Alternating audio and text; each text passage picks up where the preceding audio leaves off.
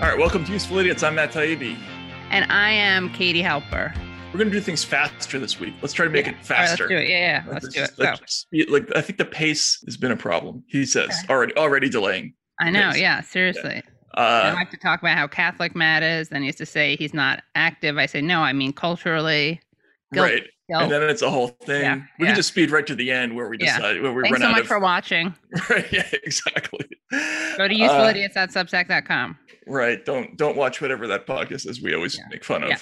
Pod Save We can play this whole thing on two speed. Right. Yeah.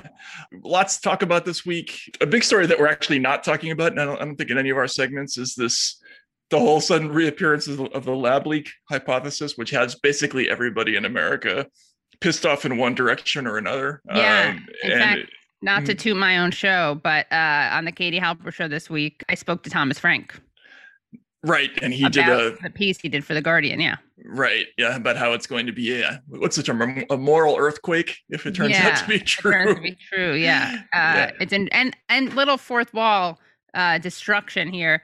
Thomas Frank really wanted to hang out with you, Matt, and me, Uh huh. I know. and, it I was only me, Matt. Yeah, but it was good. I'm a hermit. What, what can I say? Uh oh, a yeah. hermit. You're advertising for morally sanctioned.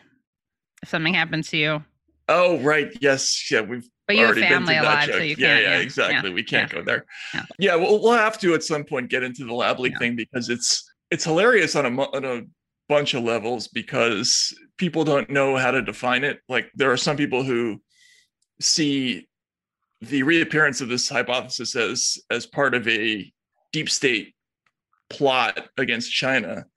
And then there's other people who see it exactly the opposite way, essentially saying that the original pronouncement that the lab leak hypothesis was conspiracy theory was the deep state hypothesis. Right. So there's this epistemological, like, or epistemic, or whatever the word is, Yeah. argument about sort of the origin of this new thing, and everybody's bugging out about it, and they and they feel way more strongly about it than probably they need to. But um, yeah, I mean, it is become, you know, you and I have slightly different views on China, but I'm working on my dual citizenship right now as we speak, actually. But um, a lot of people who I'm friends with and like agree with politically are just understandably, I think, kind of like knee jerkily saying this is like not true and this is new Cold War on China. But, you know, the nice thing about this is if it is true, right? And just to summarize, it's basically like Thomas Frank is saying it could have been gain, what is it, gain of function? gain of function research, right? yeah, Which which, is would when- wouldn't implicate China alone, by the way. It would Right. also implicate us, but us, right? yeah, Because like yeah, we funded that and and part of it, yeah. part of it, and also, and it would be ironic if because Obama's administration stopped doing that, right? And then Trump started again. So it would be really ironic if Trump helped this thing happen, Right. China. But uh, it, you know, I was a lot of people pointed out to me that I was like, well, of course, people are afraid that it's, you know, that it's going to stir this like hostility towards China or justify hostility towards China, and also it's racist. You know, they're afraid of that stuff, and they're like racist as opposed to the idea that it started because they're like eat dirty food. I know, yeah, exactly. Which I didn't. I was like, oh, okay, then sure, yeah. So we're competing between two potentially racist narratives, which I think should free people up. But and also, I just want people to know it's not. An, I mean, you can people can oppose gain of function, right? Which is when you like basically you create a stronger version of something, but it's in the name of science. It's to create immunity around it.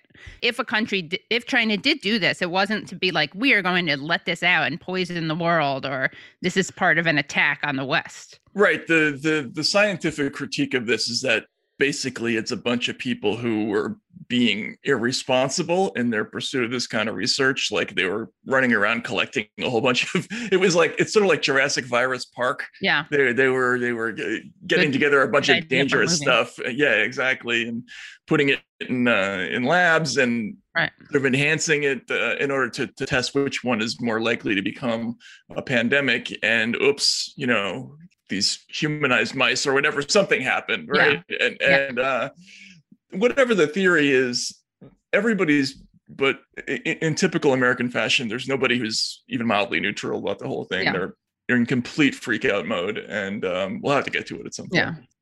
So uh, for food groups, I think Yes. you're you're first I'm this up. week, right? Yeah, this Democrats is uh, Dem-. Democrats suck. Is there anything No, I, I was, you know, I pulled an all nighter trying to find something. yeah. I, I settled on, on on this one. Let's see. So we got, you know, this is kind of, it was just a question of time uh, before this came up again. We got Rahm Emanuel. He is being uh, reportedly offered Japan ambassadorship. People may may know that Rahm Emanuel is uh, a little problematic. He's a, he's a dick. He's a dick. He was, uh, of course, uh, Obama's chief of staff. Uh, he helped cover up as mayor of Chicago uh, the killing of the police killing of uh, Laquan McDonald, who was 17 years old. Uh, and he also, you know, put like a dead fish on a political enemy's doorstep. Did he really Uh, do that? I never heard that story. Yeah, I've told you this before. Oh, right. Yes, I'm sorry. Yeah. Yeah. It's okay. Mhm. Uh, senioritis, senior right. moment, Yes. Yeah. uh, repeated senior moment syndrome. And or he, or ex drug addict moment, one or the other. oh, right, right, yeah. Right. Yeah. There's also that. uh so there's a, a a- and he also of course you know obama basically blamed him for being a dick he got like dick by he, it was like contag- dick contagion from Rahm Emanuel because he Uh, basically uh-huh. blamed Dick by like association. dick by association well it's worse than dick by association it's dick by um osmosis almost right. because Dick Moses. Dick Moses, yeah, because he blamed Rahm Emanuel for killing a bunch. He's like, I don't really want to kill that many people with drones and stuff, but like Rahm Emanuel was basically like, you're really liberal, so you got to do it. He was nagging. He was nagging. He was he was na- he was nudging him. Right. Yeah, Right. Yeah. that was we we still haven't done a reading of uh of Obama's book. We really have to do that. We should make the I- I mean, only. Yeah. Yeah. We should we should get yeah. to that at some point. Oh, uh, and and the, the, that's an interesting book because it's so different in tone from his other books. But anyway, go ahead. Yeah. He's uh let me just give you this one quote. Maybe the Oh. idea is just to send him to Japan and hope he never comes back. Maybe that could be, yeah. Yeah. Right. Because that Yeah. is that is something that that politicians do. Like when they're being a little bit funny, you know, they get together and they say, "Let's give let's give him the ambassadorship to Reunion Island or something like Right. that." Right. Let's see if he takes it. You know. Do you ever see that story? That actually, it, one of those scenes is in uh, Chris Christie's book. No, what was it? It was it's, it's right after it's right after Trump wins the election, and Christie's expecting some huge appointment because he was the first, you know, legit politician to support Trump. And they keep Trump keeps stringing them along, and they they keep sort of dangling these big posts in front of him, like, "Oh yeah, we're thinking about this and that, and maybe state or you know, chief of staff, whatever it is." And he finally gets a meeting, and they're like, "So what do you think about the ambassador to Vatican City?" He'd probably like it though. And he he he said no ultimately. Oh, I wonder why. Bad, then- bad Catholic. But can't you imagine like uh, Bannon and Trump getting together? Like, where should we Yeah, send this yeah. guy? Where you like, send this guy? Outer space. No, we don't have an embassy there, sadly. Yeah, not yet. City, Yeah, yeah. Chris Christie. Listen, Gail. Remember that moment? Listen, Gail. I have the right to send my kids wherever I want. I don't remember called- that. Um, he yells at someone. He yells at a woman for asking him why he sends his kid to private school. Basically, Uh, listen, uh, Gail. You don't send your children to public schools, you send them to private schools. So I was wondering why you think it's fair to be cutting school funding to public schools. What's her name? What's her name, guys? Real quick, because the governor's talking. What is it? Gail. Talk to Gail. Hey, Gail, you know what? First off, it's none of your business. I don't ask you where you send your kids to school. Don't bother me about where I send mine.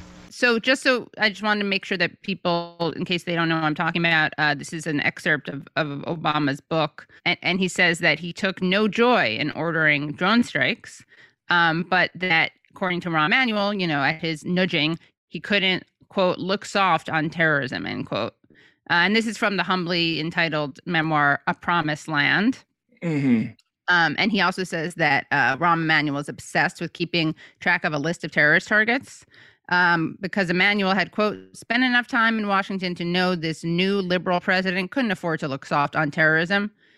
In places like Yemen, Afghanistan, Pakistan, Iraq, the lives of millions of young men had been warped and stunted by desperation, ignorance, dreams of religious glory, the violence of their surroundings, or the schemes of older men. They were dangerous, these young men, often deliberately and casually cruel. Still, in the aggregate at least, I wanted somehow to save them, send them to school, give them a trade, drain them of the hate that had been filling their heads. And yet, the world they were part of and the machinery I command more often had me killing them instead. That's right.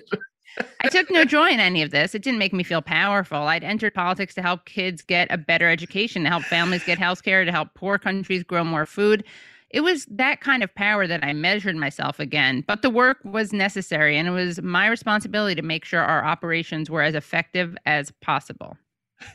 it wasn't like I was having fun Yeah. doing this. Yeah, I didn't get off on it. necessary. Yeah, it, wa- it, it wasn't like I did it late at night, Right. you yeah. know, in my underwear, right. you know, yeah. in no. front of a computer, Yeah. right? No, Yeah. it No wasn't one like walked that. in on me doing that. I didn't shut my laptop when they came in. Yeah. Yeah. So it was, you know, was, oh man, it hurt him more than them. Right. I wonder if the original title of that book was My Awesome Thoughts. My awesome thoughts. Yeah. Colon, I didn't want to kill them. Right. I didn't want to kill them. I didn't Yeah. want to kill them. Uh, so so he's going to Japan. Uh, yeah, it looks like it, and that's you know I guess it's better than being the tran- the um, transportation secretary, which is what they thought before. Uh huh. But um, you know we got played because I think Neera Tanden. Did we ever look update people on this? I'm pretty sure she got nominated. She's part of something now. But she didn't get the OMB. Did no, she? she didn't get the OMB, but I think she did get. She got a, a position. Ready? Mhm. Denied OMB chairman chairship. She's assuming the role of senior advisor to the president. It's not as flashy, but it may give her more influence. Senior advisor to the president That's is nothing. like it's nominal. it's like uh it's like executive producer to Hangover Three, right? Like right, right. there's a lot of them. Really important. Problem, right? Yeah. I I don't know. I mean Yeah. that, that could mean a lot of things. Yeah. It could just be like a card, you know, that, that, that, that- here have a card if you Yeah. and and a, and a little salary, Yeah. and if you really want to impress somebody, like you can tell them you're a senior Yeah. advisor to the president, but otherwise, Yeah. fuck off. Yeah. You know, I think that's that's Yeah. kind of how that one went. Let's hope. Let's Well, hope. A girl you can know? dream. Yeah. Right. so there's that and then there is uh something that you you sent to uh to me which is that something from friend of show david sirota um and he and I'm only bringing it up because we brought up the obama thing so Mm. sirota tweets out seems to me that barack obama only gives interviews to pundits and news orgs that he knows are so obsequious that they implicitly guarantee they'll just accept this kind of horseshit answer about the financial crisis with no follow-up or pushback at all. This is at the New York Times. Do you think, given how intense political identities are now, that policy can persuade people to vote differently, or is partisanship now almost immune to the material consequences of governance? That's I think that's Ezra, Ezra Klein asking, by the way. okay. But anyway, go ahead. Mhm. So that's uh, we got Ezra Klein, yeah, asking. Um, I think over time it does. I think it's not as immediate. And look, I think it's important to just remember that when we came into office, the economy was in a free fall. We had to scramble and do a bunch of stuff, some of which was inherited, some of which we initiated to stabilize the financial system. People hated it. It's hard to just underscore how much the bank bailouts just angered everyone, including me. And then you have this long, slow recovery. Although uh, the economy recovers technically quickly, it's another five years before we're really back to people feeling like, okay, the economy is moving and working for me. And the truth is that if Donald Trump doesn't get elected, let's say a Democrat, a Joe Biden or Hillary Clinton had immediately succeeded me, and the economy suddenly has 3% unemployment, I think we would have considered the sense that, oh, actually, these policies that Obama put in place worked. David's completely right there because first of all, he's being ridiculous. The the the reality of the the bailout was that it was really good for the top 20% of the country and and and fantastic for the top like 1%. But everybody else suffered net declines Right. uh, in in uh, net worth uh, up until like the last couple of years of Obama's presidency. But over overall, it was a it was a major sort of reshuffling of the pie, like a reorganizing of the pie, and there's almost no way to argue that it didn't have a big influence on Trump winning because it definitely inspired a lot of sort of economic distress at the Yeah. lower end of the spectrum, right, or at the, or in the middle among people who aren't used to it, right? So they probably reacted a little bit irrationally there, but um, but Obama's he's throughout the whole financial crisis, he got away with saying almost anything, Right. and people never really called him on it. There was that famous interview in 60 Minutes where he said um, some of the worst behavior on Wall Street wasn't Ill- wasn't illegal, Right. and people interpreted that as none of the the worst behavior on Wall Street was illegal, and therefore it's okay that we're not prosecuting any of these people. Right. And, Yeah. You know, it's just a very lawyered statement, right? And Yes. nobody nobody asked the follow up question Right. on that. Right. So, Yeah. Like how many of them were, if that's true, and could you have done something about the other ones? Right. Yeah. Is it such a Exactly. Can you be specific? Yeah. Uh, you know, I don't know. Well, you know what, Matt? Here's the thing. To quote Obama, my entire politics is premised on the fact that we are these tiny organisms on this little speck floating in the middle space. The differences we have on this planet are real, they're profound, and they cause enormous tragedy as well as joy. But we're just a bunch of humans with doubts and confusion. We do the best we can, and the best thing we can do is treat each other better because we're all we got. He told that to Ezra Klein in the same interview. That's okay. So that's like the plot of Ant Man, basically. Yeah, it sounds. Uh, yeah, it sounds kind of like like freshman year stoned Obama. Right. Yeah. Exactly. You you can see the whole universe in your, Yeah, your fingernail. Yeah, exactly. Right. Animal House. Yeah, Right. I mean, that's the kind of if you can get away with giving an answer like that in response to something specific, like why didn't you, why didn't you send anybody to jail for mortgage fraud? That's that's a mark of a good politician, right there. it is. Yeah. Well, well, to be fair, as as Ezra says in the opening, so he opens with that uh, organism line. Very good uh, opening. Uh, to be fair, I was the one who had introduced the cosmic scale, asking how proof of alien life would change his politics. But Obama, in a philosophical mood, used the question to trace his view of humanity. Sounds like someone's avoiding the alien life question. That's true. Yeah. Yeah. Take a stand, Yeah, take a stand. right? He probably knows the answer too, right? He kind of looks like a handsome alien, actually. You think? He kind of looks ET related. Like if ET got his head caught in an, ele- in elevator doors. Because, you know, ET has a very square jaw, maybe heart shape depending on, on, Yeah. on one's definition of those. I, I might have to dissent with you on this one. I'm not. Uh, but again, handsome guy. I'm not, I'm not denying handsome- he's handsome. handsome, And also right, look okay. better gray, got better looking with Huh. age.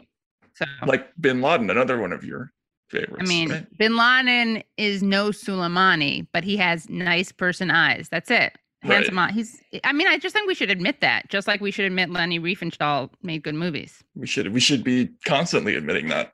We should praise her every day. That's. I wake up inspired by her. Automatic tweets every 30 seconds. yeah. Yeah. We should start a Leni Riefenstahl Twitter account. Reminder. Leni Reminder. Riefenstahl made, made made good movies Yeah. No, I mean from her perspective, from her things are looking really good on the set of Triumph of the Will. right. It's well shot. Olympi- What was Olympius about uh-huh. the Olympics? I didn't watch that one. Well, I haven't sat down to watch either one. To be fi- to be, if I'm being honest, damn it, there goes my chance to run the Leni Riefenstahl account. Forget it. I just Right, yeah. myself. I mean, Well, I you could brush up. watch. Yeah, I could binge watch. But in Olympus, she uses she backwards. I know this from a film class. It's pretty stunning, and she has these these divers, right? Footage of these divers like flips into the pool, and it's actually backwards footage. It's like in reverse. Oh. nothing you can. It's not like backwards footage, like you see them coming out of the water. It's like Right. close-ups, and they're actually yeah. Oh, uh, that's a good technique. Yeah. I like that. They did that in Top Secret, one of my favorite movies. Oh, really? Yeah, but it's it's a, a joke in that movie. Yeah. All right, so that's good. That's so so we'll have to get into the Obama thing a little bit. Yeah, more, yeah. later. yeah, at Yeah. some point. Um, uh, for Republicans, like I, I don't. It's it's it's actually that's a good one. So I, I saw it first, believe it or not, looking at uh, Star Trek veteran George Takei's Twitter account. It's about Pennsylvania government uh, Lieutenant Governor John Fetterman's war over the flags in his office. He, he's putting gay pride flags outside of his office Yeah. and Pretty- uh, yeah. and so Republican legislators were upset, and they passed a first they passed a bill to ban the display of these flags, and he responded like, "What are you going to do? Send out the gay flag police after me?" And they did, in fact, uh, send state workers, I guess, from the what General Services Department, to take the flags away, and he puts them back up again. He, he- It's even he- bigger rainbow flags, right? even bigger and and and and his whole offer is that you can get me to take them down forever if you pass like an equal protection law for lesbians and gays whatever LGBTQIA. Yeah. Ia oh what's the ia for now Uh, intersex. And I think asexual. Is that what the A is? Anyway. We're gonna have to have like a department of acronyms Yeah. soon. This to me again, it's like old school Republicans. Like you're bothered enough by our gay pride flag that you got to send people out to go take it down. Yeah. You think you probably need a hobby. Right. And Don't it's think? probably patchwork quilting pride parades. What, Pride, right. sorry, pride flags. Pride flags. What if that's what this was actually about? They're doing a patchwork quilt. Someone at home is actually making a patchwork quilt. They need all the pr- the pride flags that they can get. I see. So it wasn't actually about an Homophobia. ideological statement. Right. They just needed the materials. Yeah, exactly. The raw materials. Yeah. Okay, that would make it a little bit more understandable, right? Yeah. Now I'm for it. Yes. Donate your pride flags because Republicans are making a huge They're quilting. patchwork. They're quilting. Yeah. That would be great think- if they were quilting, actually. I think quilt quilting is a is a is a nice relaxing hobby for a person Yeah. to have. I mean, Yeah. I don't I don't personally quilt. Do you quilt? No, I don't. I knit not very well. Really? You knit? I, yeah, I just do. I'll next show. I'll show a, you a uh, a scarf I've knit. Really? Yeah, I will. I really will. And and by the way, Matt, coming full Uh-huh. circle with the pride and Uh-huh. the space life. hmm Today, if you go to Google, you know how Google like they have sometimes they have a little Right. right. It's a guy named I've never heard of him, Frank Kameny. Have you, Frank Kameny? Uh, No. He was an American gay rights activist. He had been referred to as one of the most significant figures in the American gay rights movement. He was dismissed in 1957. He was dismissed from his position as an astronomer in the U.S. Army's Oh Army yes. Map Service in Washington D.C. because of his homosexuality, Right. leading him to begin a Herculean struggle with the American establishment that would spearhead a new period of militancy in the in the homosexual rights movement of the early 1960s. This is that quote is from before Stonewall, activists for gay and lesbian rights in historical context. Yeah, I, I, do know that story. I don't. Yeah. I didn't remember, didn't recognize the name though. He appealed his firing uh, by the U.S. Civil Service Commission. Although unsuccessful, the proceeding was notable as the first known civil rights claim based on sexual orientation pursued in a U.S. court. Right. Did not know that. Right. There you go. Interesting. Yeah. Well, good. Yeah. Yeah. Yay for Google on that. Yay for Uh, Google and yay for Quilters. Frank. Yeah, and quilters. He's wearing a lei in this photo. It's very cute. Okay. Oh yeah, lays lays are cute. Yeah. Yes, that's that's what I got for Republican. Like that's just classic, right? Yeah, classic old school Republicans suck. Quilting is good. It kind of reminds me of of John Ashcroft throwing the the the, Oh yeah, covering The- up the naked woman, the naked breast. naked statue. Right. What, yeah. what statue was that? It was the law. Was it Lady Justice? I think it was Kind of vampy Lady Justice. some, something like that. Yeah, she must have been she must have been hot actually because it bothered him. Well, I Uh, mean, m- maybe it just bothered him in principle. I don't think. Well, distract- he's a principled man and a very good singer. remember the that's song, right. the Yes. Yeah. Where the eagles soar. That's Yeah, right. Let the let the eagle Let soar. the eagles soar. Right. Yeah, that was quite a moment. Those Yeah. were fun years. They were kind of fun, unless you were living in the Middle East, in which case. But you know what? Not fun now either. Right yeah Obama, exactly so, yeah. exactly so Yeah. yeah. who's complaining Yeah. um Yeah, they spent eight thousand dollars on blue drapes that hide the two giant aluminum Art Deco statues, and and that was the Justice Department did that, and the, it was in the Great Hall of the Department of Justice. So that's a lot of money on drapes those yeah, I know, I I know. I hope they reuse them after. Oh no, they're still there, I guess, right? i mean i hope they didn't is the statue still covered up i hope I don't know. That's what I was gonna say. If not, who has that statue where is Well, it The female statue that represents the spirit of justice it has its arms raised and a toga draped over its body, but a single breast is completely exposed. The other statue, a man with a cloth covering his midsection, is called the Majesty of Law. Wait, just his midsection? Yeah They were installed in the 1930s when the building was finished, according to the Justice Department. The statues were hidden by curtains on November 20th when President Bush came to the Justice Department to name the building after the assassinated former Attorney General Robert Kennedy. hmm Comstock said the, apparently the Justice Department bought the drapes to avoid having to rent them every time the agency had a formal event. Okay, so I guess apparently Ashcroft didn't know it was being done. Oh i don't we, we don't believe know. that do we Not, not, no way that they were just covered up. i like that though this the scantily clad justice statue because it kind of implies that there's you know after doing Yeah. justice you gotta you gotta like finish the job this isn't just barely not covering the breast i mean that Uh. breast is like prominent and then there's there's there's Where's uh, the dude though? Yeah, dude there's- yeah. justice is also hang on a second here he is Oh, I see him. Okay, Yeah. it's not covering his midsection; it's covering the crotch area. Just barely. I mean, just barely. Matt wants that covered. I guess they are covered up too. But I mean, midsection makes it seem like he was wearing like a, a crop top and his genitals were exposed, which would have been very, very. oh, funny- I see. I like it was, was like just midriff. Yeah, Oh, mid, I yeah, see. which would have been very interesting. Yeah. No, this is just like a strategically placed Right. Yeah. piece of clothing, right? Like Yeah. if that shot is from any any other angle, you're seeing you're seeing balls. Right. right. Yeah. Sorry, can I tell you? There's a really Yeah. funny. Um, there's a great uh, uh, short story um, by a Russian writer named Sergei Dovlatov called "The Suitcase," and it one of the stories in in this it's a series of vignettes, and it tells the story of how he worked as an apprentice to a sculptor uh, at one point, and he lets he lets the reader in on a secret, which is that you know the sculptor is basically busy making tons of Lenin statues and other communist figures, but they're all anatomically correct under the clothes. Like they all have actual oh, wow. ge- genitals under the clothes. Yeah. Well, Uh, he's a realist. yeah, I guess so. So maybe maybe um maybe that's a secret of sculpting. As you, this is a eh. photo of of Ashcroft kind of making. How would you describe his hands right here? He's doing the I once caught a fish this big. Yeah. uh, right. But the, but it's what's important is that it's not flat hands. They're no, con- no, they're They're rounded. They're cupped. Yeah. Exactly. Yeah. Yeah, if he's if he was behind her, it would be Yeah. It would be very inappropriate. yeah. So That's actually kind of a funny picture. That's yeah, a good exactly. picture. Yeah. Who took that Yeah. shot? Los Angeles Times. You got to find that photographer. Yeah.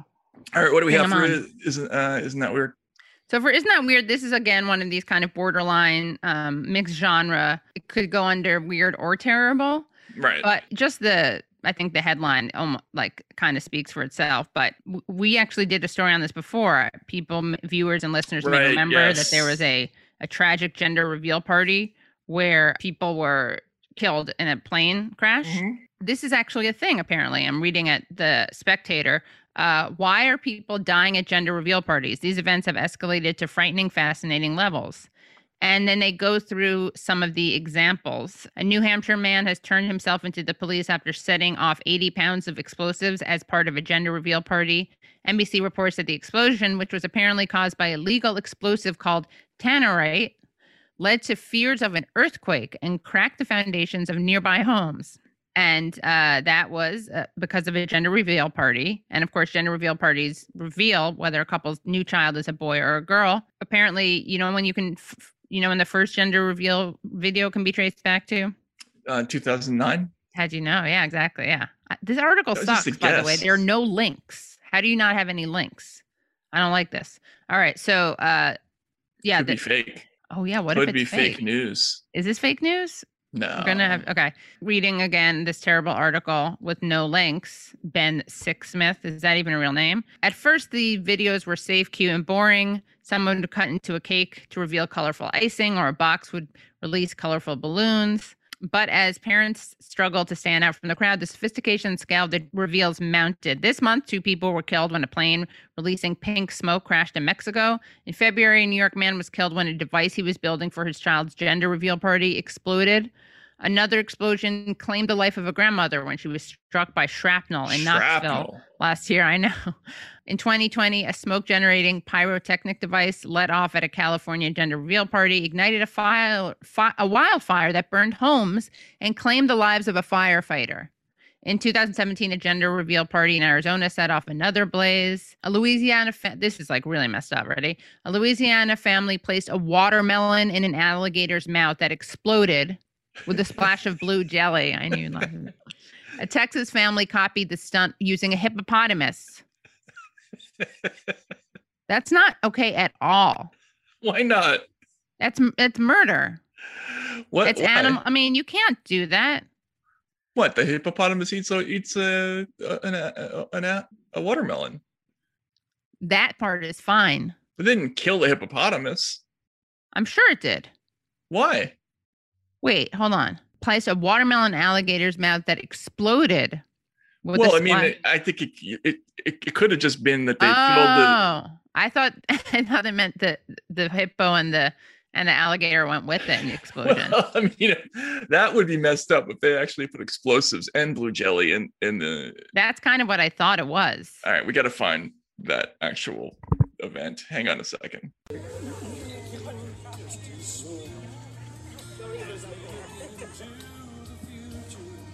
He's up there crying.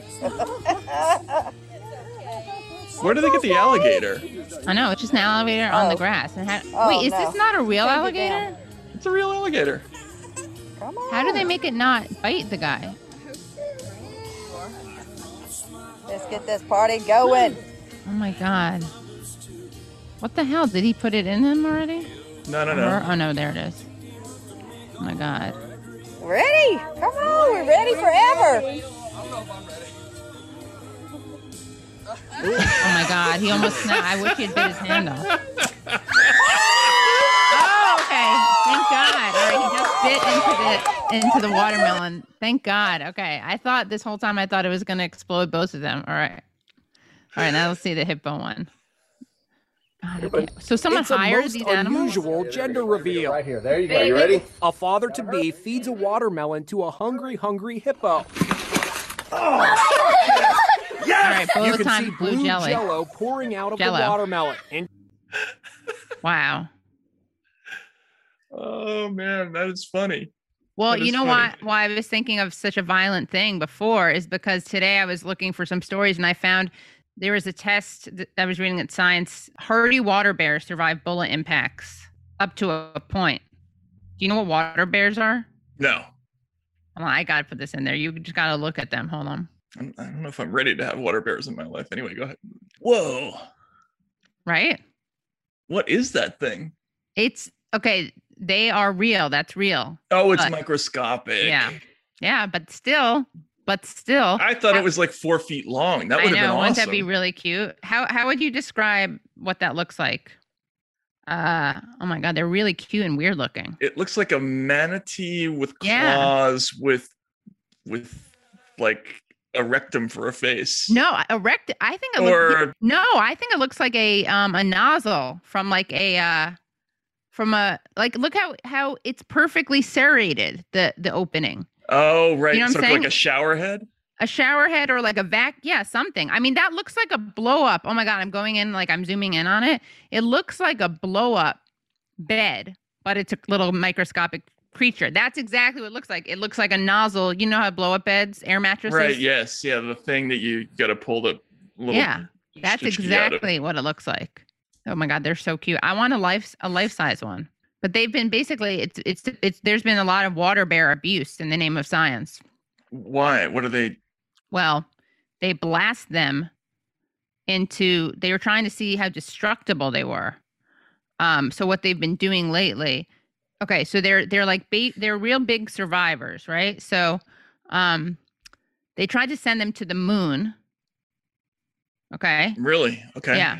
And then um uh they also wanted to find out whether t- tardig- tardigrades is their other other name. What they did was they fed about 20 tardigrades moss and mineral water.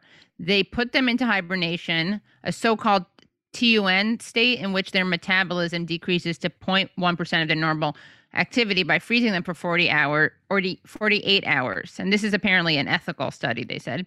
Then they then place two to four at a time in a hollow nylon bullet and fire them at increasing speeds using a two-stage light gun gas, light gas gun, which is a, a tool in physics experiments that can achieve mu- muzzle velocities far higher than any conventional gun. When shooting the bullets into a sand target several meters away, the researchers found the creatures could survive impacts up to about 900 meters per second and momentary shock pressures up to a limit of 1.14 GPa. Above those speeds, they just mush. So what's what's the scientific uh, purpose of doing that again? It places new limits on a theory known as panspermia, which suggests some forms of life could move between worlds as stowaways on meteorites kicked up after an asteroid strikes a planet or moon. Eventually, the meteorite could impact another planet along with its living cargo. But it shows that panspermia is hard but not impossible. I guess they want to, they're trying to figure out what would happen if a meteor struck. And it had it had organisms of some kind on it. I guess. Or no, we have the or I mean the organisms are here. Maybe it's just an excuse to do what you Yeah, want to do, which is like put caterpillars in a blender. Yeah, exactly. I, I'm pretty sure it's just a bunch of scientists who are like, I bet we can get funding for this. How big are they though? Doesn't matter. They're living things. It's funny. I no, I know. I was, right, right, right. Yeah. But it's a recent. Basically, they fired the yeah a recent experiment, uh, put tardigrades into Into the gas gun. into Fired them at 900 meters per second into sand, yeah and then wrote a paper about it. I'm assuming, right. and got Ye- funding. That's awesome. Even hard What's- to kill tardigrades can't always survive being shot out of a gun. A recent experiment put tardigrades' indestructibility to test by firing the critters at speeds up to 1,000 meters per second. The inspiration to test water bears' ability to withstand high speed impacts came from the tardigrade toting Israeli spacecraft Beresheet, which crashed into the moon in 2019. I wondered, are there tardigrades alive? Says astrobiologist Alejandra Ta- Tras- Traspas Muiña of Queen Mary University of London. So that's when they froze them. She and a planetary scientist, Mark Burchell of University of Kent in England, loaded the dormant water bears into nylon bullets. Of course. Right.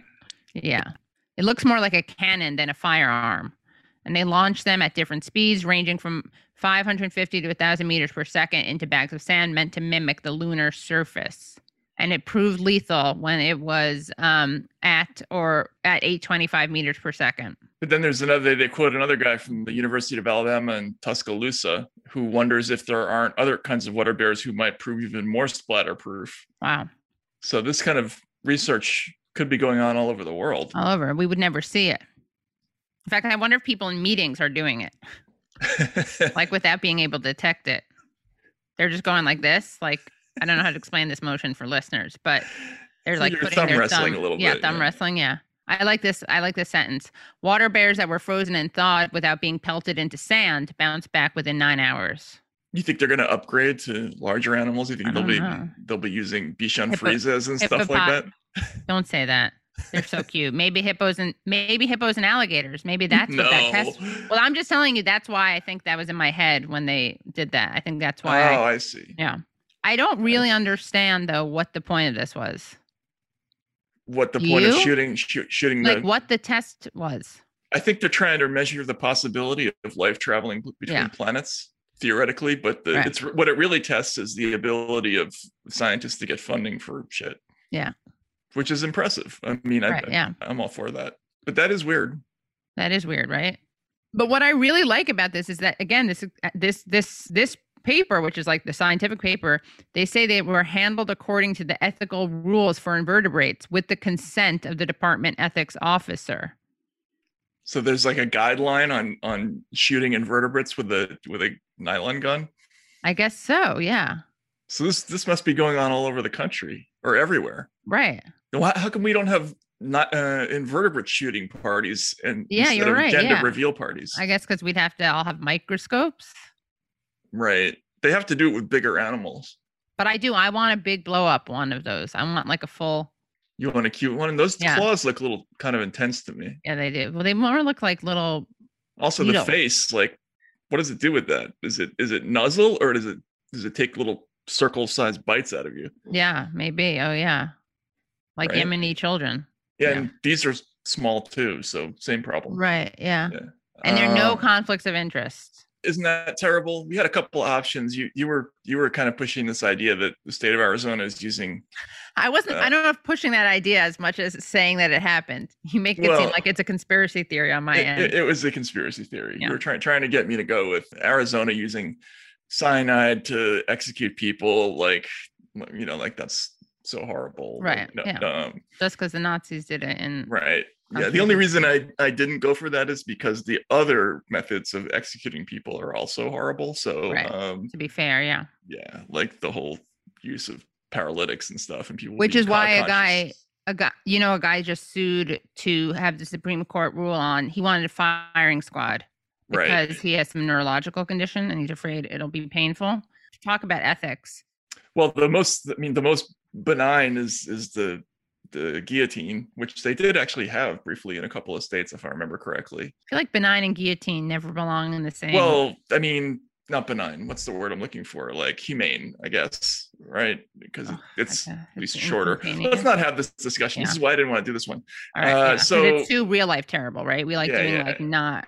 Yeah, so okay. this is a story from the AFP about a development in South Korea. They have um, the South Koreans are building basically like the climate change version of a fallout shelter.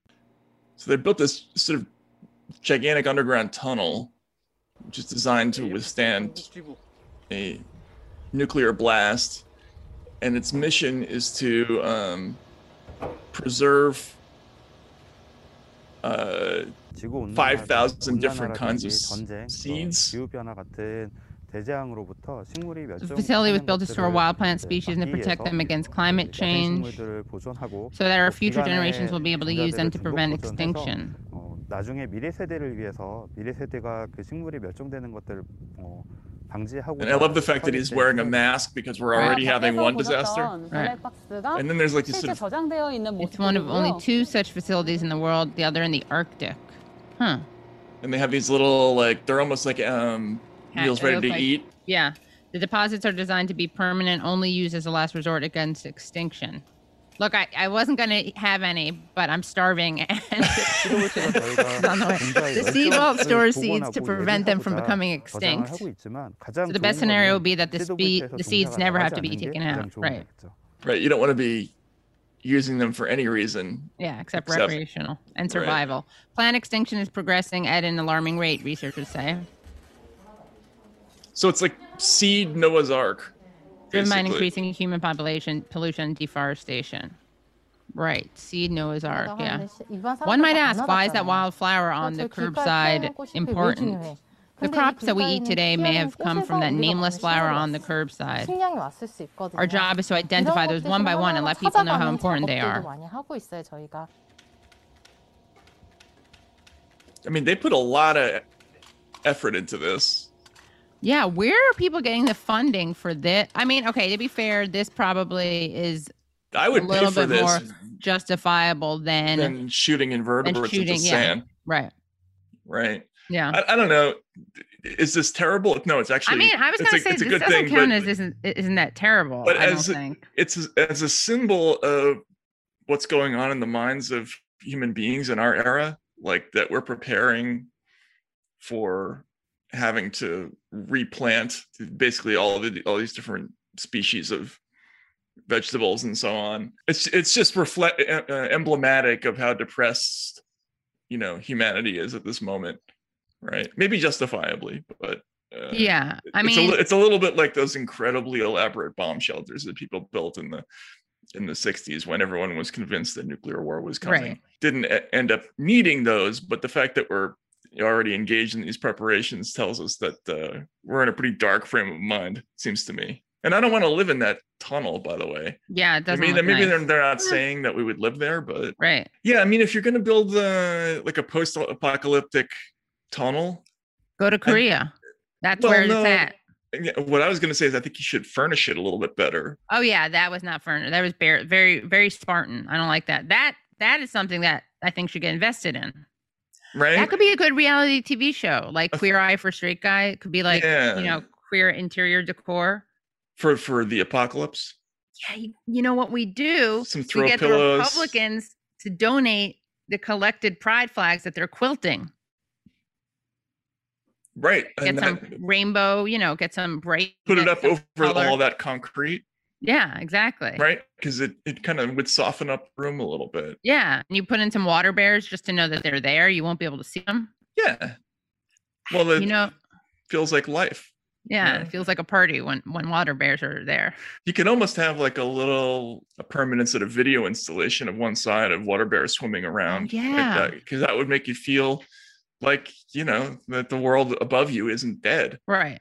Because it Right. literally would be, I mean, the biggest, they're so full of life. These people, as we know, I was going to say these people, these people are so full of life that they can survive blasts. So they actually would probably just be hanging out there anyway. right okay you mean Right. the, the the water bears The water bears. Yeah.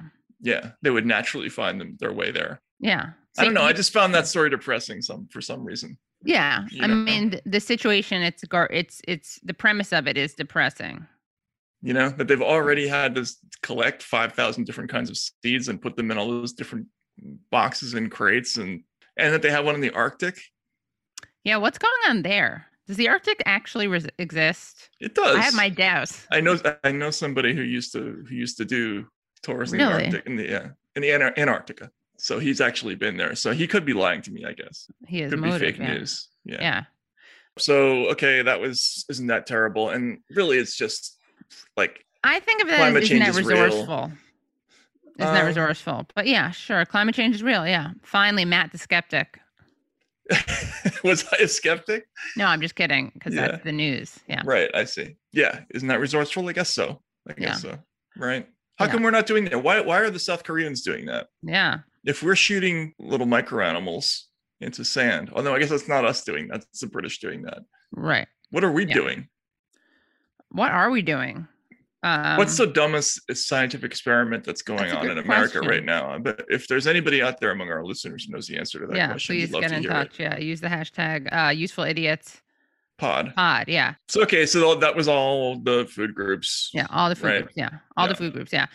All right. Well, we have a great show coming up for you. We're going to talk to uh, friends of show, Ball, yes, friends of show, Ball Krystal Ball and and, uh, Saagar and Saagar Enjeti. Uh, who made a move that we're kind of familiar with. So um, Yeah. we were going to talk to them about that and some uh, other issues of importance to to people of our ilk politically, right? Or, or Yeah. of I guess we're not of the same ilk politically. So They have a parallel. They they they copied They're- they're us. in a- they they're in started, a par- they started parallel. before us, but they copied us somehow. also their archetypes are a little different than ours, but Yeah. yeah, we're going to talk to them, and that's going to be fun. And, yeah, and you can uh, find their big big announcement from them, which we'll save. Let's go to the to, to that conversation. Let's do it.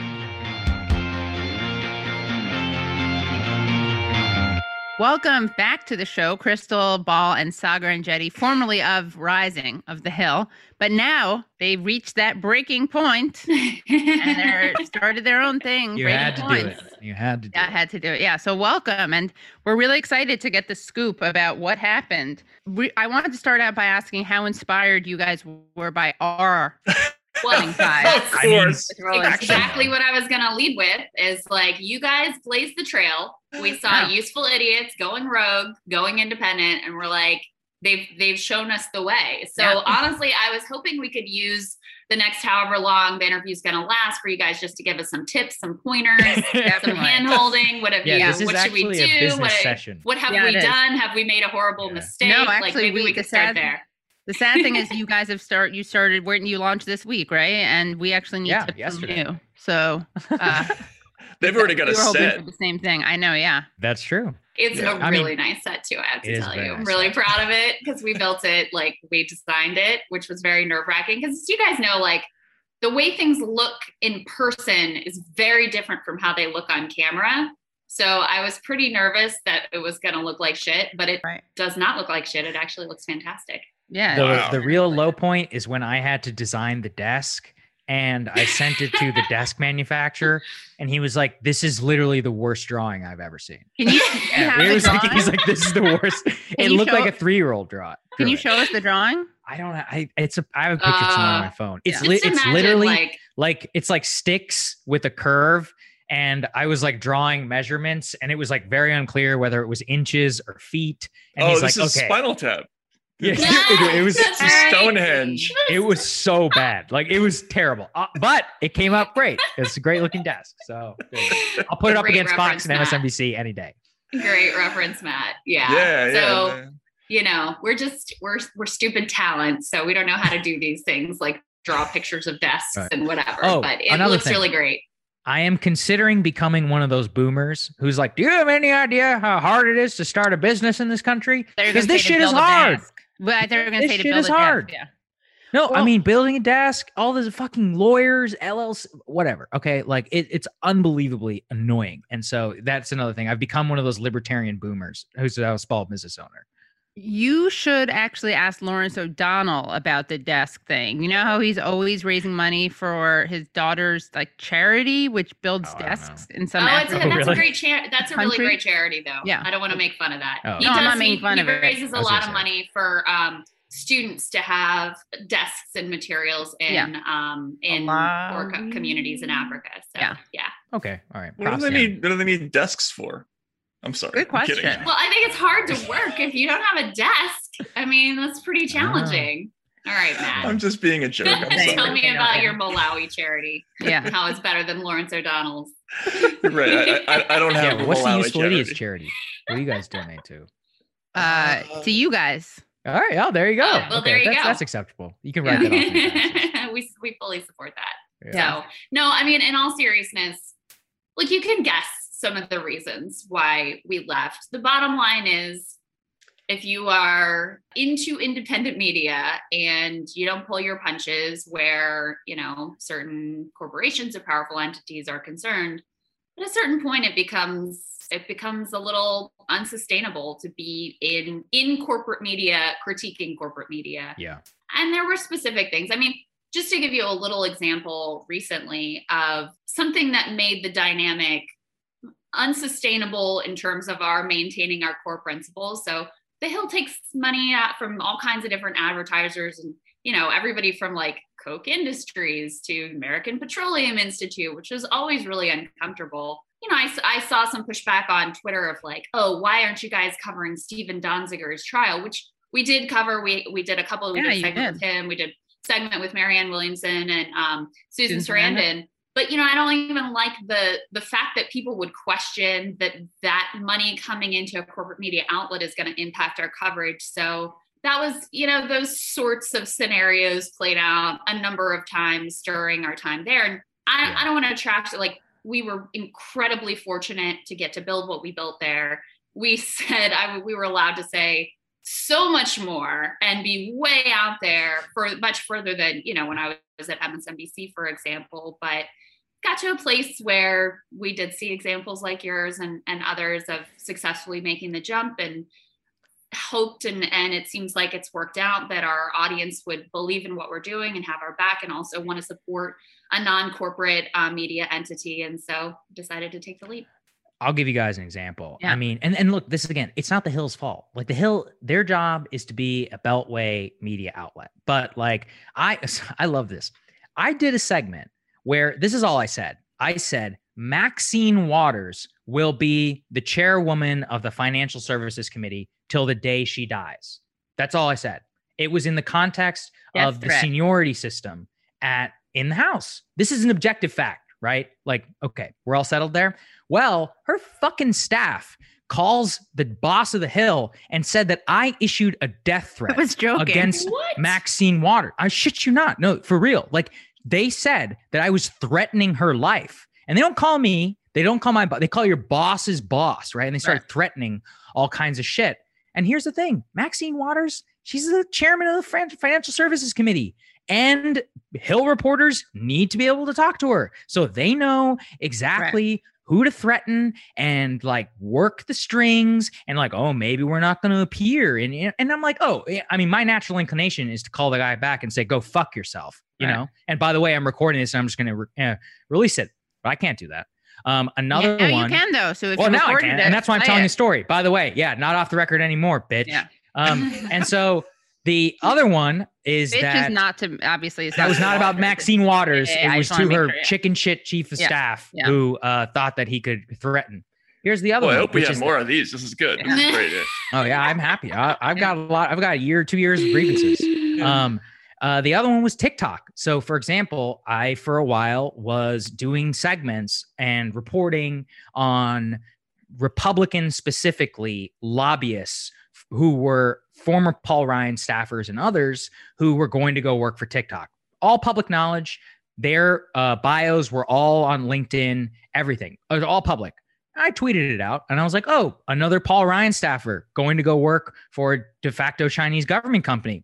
Really interesting. That was it. I did a monologue on it. TikTok calls up the hill and is like, he's issuing death threats and it, unleashing harassment, you know, blah, blah, blah. And again, I'm like, fuck you. Like, I don't care. I didn't do anything wrong. It's called reporting. Don't work for a Chinese company um, if you don't want scrutiny. Sorry. And dude, they know how to pull the string. And look, I was afraid because at the time, The Hill was taking advertisements from Huawei, with Chinese telecom company. And I was like, shit, man, what if TikTok starts advertising? You know what I mean? Yeah. So all of these are just examples of look, if it's even in the back of my mind that I can't do reporting on TikTok or say whatever I want about Maxine Waters or any other powerful politician, Yeah. then yeah, I would be I'd be lying if I didn't say that I didn't have to at least think about it whenever I was issuing my commentary. Yeah. I mean, you're you're arrogant if you don't think that those sorts of pressures and incentives are going to affect you. Right. Of course they are. Yeah. You need to make a TikTok about what happened. well, I don't use TikTok. I refuse to Uh, download it. so well, I there you go. know, but that would be Yeah. ironic. I'm going to make a TikTok of this Yeah, go about for it. you. Yeah, yeah, this will be a good TikTok video. Well, yeah. you know what's interesting about that though is that it it's it's a little bit revealing about how why the media landscape is split because ultimately the the threat is that they're going to cut off access, right? Yes. So if you don't care about the access, that's when you get the negative reporting. That's why like MSNBC doesn't worry about saying nasty things about Republican politicians because They're never going to get it. Exactly. they're Well, never they're never going to get it. They don't. They Unless don't they work at MSNBC. Yeah. Right. like yeah. Nicolle Right. Yeah. Wallace Exactly. or yeah. our correspondents. Like, yeah. Like right. Steve Schmidt. But yes, currently elected. Right, right. Of course. Yeah. But if you have any pretensions to ever actually wanting to do any real reporting, like the, the idea that they, they they can just close their doors to you is something you have to think about. So that I mean it, it, that's just very frustrating, right? Like the, the idea that you, you you have to worry about pulling your punches because everybody else at the organization Yeah. might now have to, you know, Right. Be penalized Right. by us doing critical coverage, you know, across the board. So, right. and yeah, and I didn't want to get into like some of the pettier grievances, but I also do think it was just really telling that on our way out the door, Yeah. after having a great run there, building a great show that people seem to really appreciate, that had tremendous growth in a very short period of time. Like, you know, we did our goodbye video to our audience that we built there, and they changed the head. They didn't want to premiere it. They took it down. They t- turned off the comments. They put it back up, and now it's Now it's gone. disappeared from the Yeah. channel. Like, Give it to us. I We'll play it from the Useful Idiots channel. I don't know. I Hey, mean, it's, it's their just- IP. Don't have It's it. theirs. Sort You of- know, whatever. it just left it it left a little bit of a it left that left a sour taste after spending investing really investing a lot of heart and soul into building a show there and then that's the way you're treated out the door when you know we told people we did everything they asked us to do we told people to stick around and watch what they're up to and then it's still this just like petty sort of trying to knife us on the way Yeah. Out So Well, don't mean- stick around. Unsubscribe, everyone, from the hill. No, I'll it let does- you come say it. on, come on. wow, you're a better That's- man than I. It shows you a little there's bit room about for how everyone to succeed that's really Yeah, the look, We've been the trying to make that case for a long time. Right. Anyway, go ahead. Go ahead. I. Well, I think you should. If you have the video, we should do it. Com- we should watch it. Do we commentary. don't have the video. It's no their one, IP. No one. It's yeah, but no one IP. It's screen grabbed ours. it. No one screen grabbed it. Oh. it's Wow. all right it's I all you- good it's all good So who? el- Okay, well, since they did that, you owe us one petty grievance. Then, just like That's Sa- it. Yeah. That's pretty bad, That's don't you think? That's a pretty yeah, but good we know that grievance. that's not a scoop. We want a scoop. Tell us someone you want to call out who you couldn't. There's no- Um, listen. Tell us uh, something you I'll, want I'll tell you what the chief Yeah. beef is. The top beef was that, and and you guys will understand this because you're on the internet, and everybody who's also watching us will understand this. Krystal and I were not allowed to even mention or promote our own podcasts Yeah. on the Hill. So we build this audience on this platform, and there's some cockamamie idea that our podcasts are going to somehow subtract subtract Right. from what's happening. And Katie, you used to come on our show all the time. Is it not an additive thing Yeah, where sure. uh we add to you, you add to us, we Yeah. rise together? It's called the internet. It's actually not a discrete resource, turns out. Welcome to the year 1999. Yeah. Um, and trying to explain this was maddening. And it was the dumbest thing. Yeah. And it was Yeah. such a petty way in order to just try and control our public image, our brand, um, how we appeared in public. And I'm looking at Matt and you out here saying whatever the hell you want. And I'm like, why do I have to put up with this shit? You know, it was just Yeah. endless uh, Just to- little things like that. To piggyback on that, just to draw on for the audience how silly of a way to think about things that is. So, you know, my my co-host on my podcast, Krystal Kyle and Friends, is Kyle Kulinski, who was consistently, when we would have him on Rising, one of our top performing guests. He was one of the very few people that, you know, always would deliver numbers. We had him on early on in the channel. He's one of the people really helped bring attention to the fact that we even existed. So a lot, you know, a good part of his audience had subscribed and helped to build us up. Once I started doing the podcast with Kyle, he was banned from appearing on Rising. It's like, yeah. I mean, okay, but Yeah. Yeah. how like you're just hurting yourself right now. Right. I Yeah. mean, it's You're it's literally so taking money out of your own pocket. So- right so it was yeah. it was ve- incredibly frustrating and just like mind-numbingly stupid types of just like counterproductive there's just this this mindset of media is zero sum Right. in the same way that cable news is really sort of zero you can either watch cnn or you're watching msnbc you're not watching both at the same time there was all this kind of like legacy thinking in place about the way that things should be or the way that things work that just is you know not the reality in the spaces that we're operating in but it's not really zero sum. I mean, like almost every other business understands the principle of getting pollination. of this sort of mutual uh You would of rise in- like, like You would Mc- McDonald's and Burger King are constantly Yes. putting their franchises next to each other because both Oh, both didn't know that. franchises actually end up selling more when that's true. Right. that's a great Um, point Why and- is think that? about the chicken sandwich wars very Yeah. additive for everyone involved i'm sure Exactly. Why is that? Why would they put themselves next to each other? I don't know what the, the- it, It's it like ha- a it- critical mass, and then you know one feeds the other, and every they were every yeah. like anyway, that chicken yes. sandwich. It's a classic business scarfed concept. was Anyway. not satisfying. I'm yeah, that's why it's, it's why businesses often are, are next to each other, even if they're competitors. It's just it's just like a thing. But in but the media is just it, it's just a very parochial business where editors and news directors have they they have like this sort of ownership idea about the the properties that they manage that is Hmm. just outdated and silly and petty. That, that's uh, that, that's ridiculous. But now you don't have to go through with that, and already uh, it sounds like you've gotten such a great response from your subscribers uh, that uh, it's already a success, right? Yeah, We've I mean been we're pretty blown blown away. away. Man. Yeah. We're Blown blown away. away. We- people 'cause- hate corporate media even more than we could have imagined and Matt, I want to say too, um, as the set is currently constituted, one little reveal I will say is your book is very prominently placed. Nice. That's right. We've got know, Hate Inc. I and we've got manufacturing thesis all the consent. Right. Wow. top. Wow. and- and- yeah, now I'm gonna have to write a book so you can put it on your Yeah, we'll put it right there. Let us know. Get on it, motivating. Yeah. Well, Krystal, I mean, you can cut this if this is confidential, but I believe that you weren't allowed to have me on your uh on Kyle, Krystal, Kyle, and friends, right? Because of my So there's yes. Oh, the two there week were- rule. Yeah, explain this is genius. Another silly thing. Yeah. So in the same the same contractual provision that said like that Kyle couldn't was banned since I was doing this podcast with him. There was a two week like you couldn't have someone on the podcast within two weeks of them being on Rising, and since we have you on Rising every single week. That effectively meant, yeah, Right. that you couldn't be on the podcast. Right. at So did all. you So include we'd have that? to space out like we had Matt on Right. the podcast, but then we had to like space out, and there was all kinds of weird back and forth about spacing you out from rising because of the. It's silly again, very Right. silly. It's So- mind-numbingly stupid. right. And and I mean. I just want to suggest that that's probably was the biggest factor because Oh, now you you. No can doubt have about it. On Now both I can of the, have the new shows. Yeah. Katie Halper everywhere and every time Yeah. that I need your insights, you Yeah. will be there for me. Yeah. And You need that to was move to that was the DC. straw. That Yeah, was the straw that broke the DC. That camel's was the back. straw that right I thought so. Yeah. You're actually going to be levitating over the center of the set. That's like the part of the design knew- permanently. Yeah, exactly. Yeah.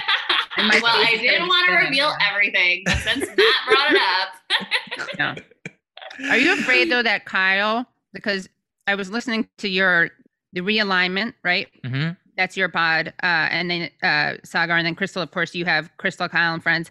And I heard um, Kyle was saying how you guys at the Hill weren't subjected to the kind of what was it? YouTube the the apocalypse. What's it called? The the apocalypse. apocalypse. Well, that was before we started the show, but yeah. yeah. Yeah. Kyle was talking about the how how the you know having a corporation behind you obviously that means that you're favored more in terms of algorithms. So I was wondering though what if this is all it did if Kyle encouraged you to go rogue maybe that's because he didn't want to compete with your hill numbers. I don't know if he did encourage it. I'm just Once putting again, it out there. We're all rising together. Did Katie. encourage it, Yeah, like- Katie. yeah, hmm. That's what I'm s- Something I'll- to think you know, about. Yeah, something to possible. think about. It's good conspiracy. Yeah. Um, we actually are a little worried, and um, in terms of the business model, like we were a little worried about how the YouTube algorithm would treat us. Yeah. What I because mean. I don't know. think we, you know, being with the Hill verified and authoritative Right. news source or whatever they have them deemed, I, I do think, you know, we we benefited a lot from that. And I've seen the way that independent news and politics has just been like, you know, really hit hard during the in recent months Yeah. um, with lack of subscriber growth and lack of view, like view suppression, all that stuff. So we were kind of worried about being at the whims of the YouTube algorithm, which is why we're leaning more into the the Yeah. free, like Yeah, that's why we didn't build our so business that we that just way. don't have to worry about Right. that. Yeah. Yeah, exactly. I mean, look, that's why we didn't build our business off of Right. YouTube views. I, th- I I was told a story. I was like, you know, if this was 2014, we would have been like Facebook Watch, baby, let's go. You know, Facebook Watch views and YouTube and like let's party, like you know, like let's. It's all the ad, all ads, all the time. Yeah. But like, no, I mean, we're not stupid. And the real thing is, is I've been through enough digital media companies to know that you never know what's going to happen with these ads. Never. They can turn the spigot off anytime they want. I mean, during COVID, the CPMs plummeted by like 90%. Whenever I worked at the Daily Caller, it was you pray to the Facebook gods. You have no idea how they're going to treat you that day. You have to build your business in such a way that you can't rely on anybody but your audience. And luckily, now we have the tools to do that. So thank God for that. I mean, we are not at the whims of any of that in terms of our primary source of revenue. Isn't that so interesting though that the like for almost a decade or even longer, news companies were basically building their entire editorial strategy Oh, around yeah. what they whatever they thought the algorithm was. Yeah. Uh, for, for And then they just these- change it overnight. They would change it, and Yeah. then they would change their strategies and then and you know the only way around it is this subscriber model. Yeah. Uh, no, I feels mean there like- were there are a bunch of companies that were just destroyed when Facebook changed their model. Um, Mic is one that Right. comes Oh, yeah. comes Mhm. to Mic, mind. You know, they were they grew like crazy and took in all this venture money and hiring all these. They got this beautiful space, and they were like the millennial, you know, online news destination. And then the And then- second that Facebook, yeah, changed their whole algorithm, it was it was over. And there were a number of companies that are like that. So yeah, I mean, you can't you can't build a sustainable property or business or whatever off of the whims of you know a couple of billionaires. it's not, Right. You just can't a do it. smart idea. Well, this is great. So it, you, Yeah. technically, it starts on the seventh, right? June June 7th. 7th. Yeah, we Yeah. launch. All Go right. to krystalandsaagar.com to come members and all that good stuff. And um, we couldn't be Breaking more Points on YouTube. Please check it out.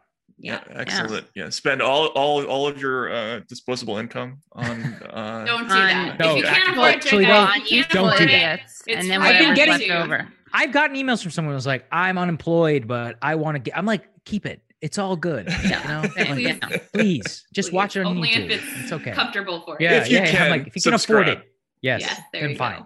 excellent, excellent.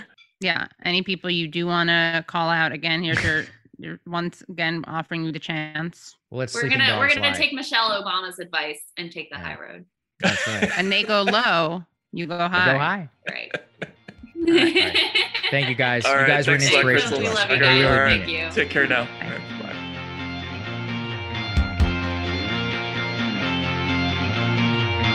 All right. Well, that was cool. Krystal and Saagar were sort of an inspiration to us, I think, from the beginning, right? And they remain really the the only experiment in mainstream media at that kind of thing, Yes. Right. right? Yeah. They were talking about when I, I heard their their joint crossover podcast with the realignment and Krystal Kyle and friends. They were talking about how much like people would watch them because of the aesthetics of the set and what they were wearing and everything. And so it gives them because they do have that in a way that like they're the only show remotely like that that looks like a real Like- ca- like a cable news show. But what's so amazing, it's amazing, right? Because they they did great numbers. They did numbers that Yeah. were comparable to. I mean, I think, as I said, even better than CNN shows. And I, I think there were there were lots and lots of companies that could have. I mean, they wouldn't have had those person personalities, and that would have been a, a setback. But if they had just even had tried the concept of let's not be culture war you know assassins all day long they would have they would have instantly done great numbers and not Mhm. one of them tried not there were they had no imitators which was crazy Right. Yeah. know? i don't know i just i think that Yeah. was amazing but yeah, yeah. anyway great, great I mean, we them. we always started like just in terms of the inspiration thing, like yeah, the dy- the dynamic, but we're in a different political spot where we're like not identical, but we're not diametrically opposed. No, right. Yeah, exactly. The concept of the show, of their show, was it, it was not designed to make people freak out and be angry. Yeah. It was designed to like look at look at things from a point of view that was excluded. And you know, Yeah. we, we did a little bit of that too. Or be angry at the media elites and the political elites. right. Anyway, good for them, right? Good for them, yeah. Well, they're Yeah. going to get this useful idiots bump. I mean, all the success They've moving already got it. forward is going to be. You know where to find the source for that.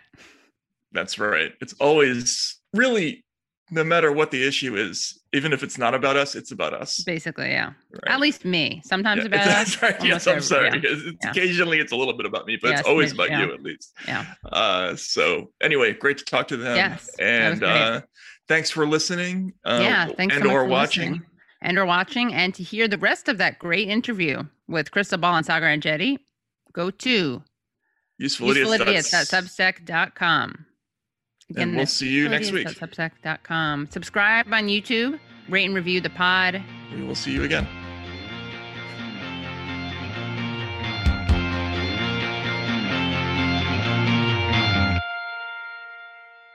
The Bigger Pockets portfolio of podcasts are worthy of your investment. We're having a real conversation as real real estate investors. New episodes available every day. It's important to buy where it makes money and not necessarily where you want to travel to. Bigger Pockets, On the Market, Rookie Real Estate, or Money Podcast. The purpose of flipping is to create more cash so then you can reinvest into other types of properties. The Bigger Pockets Podcast on YouTube or wherever you listen.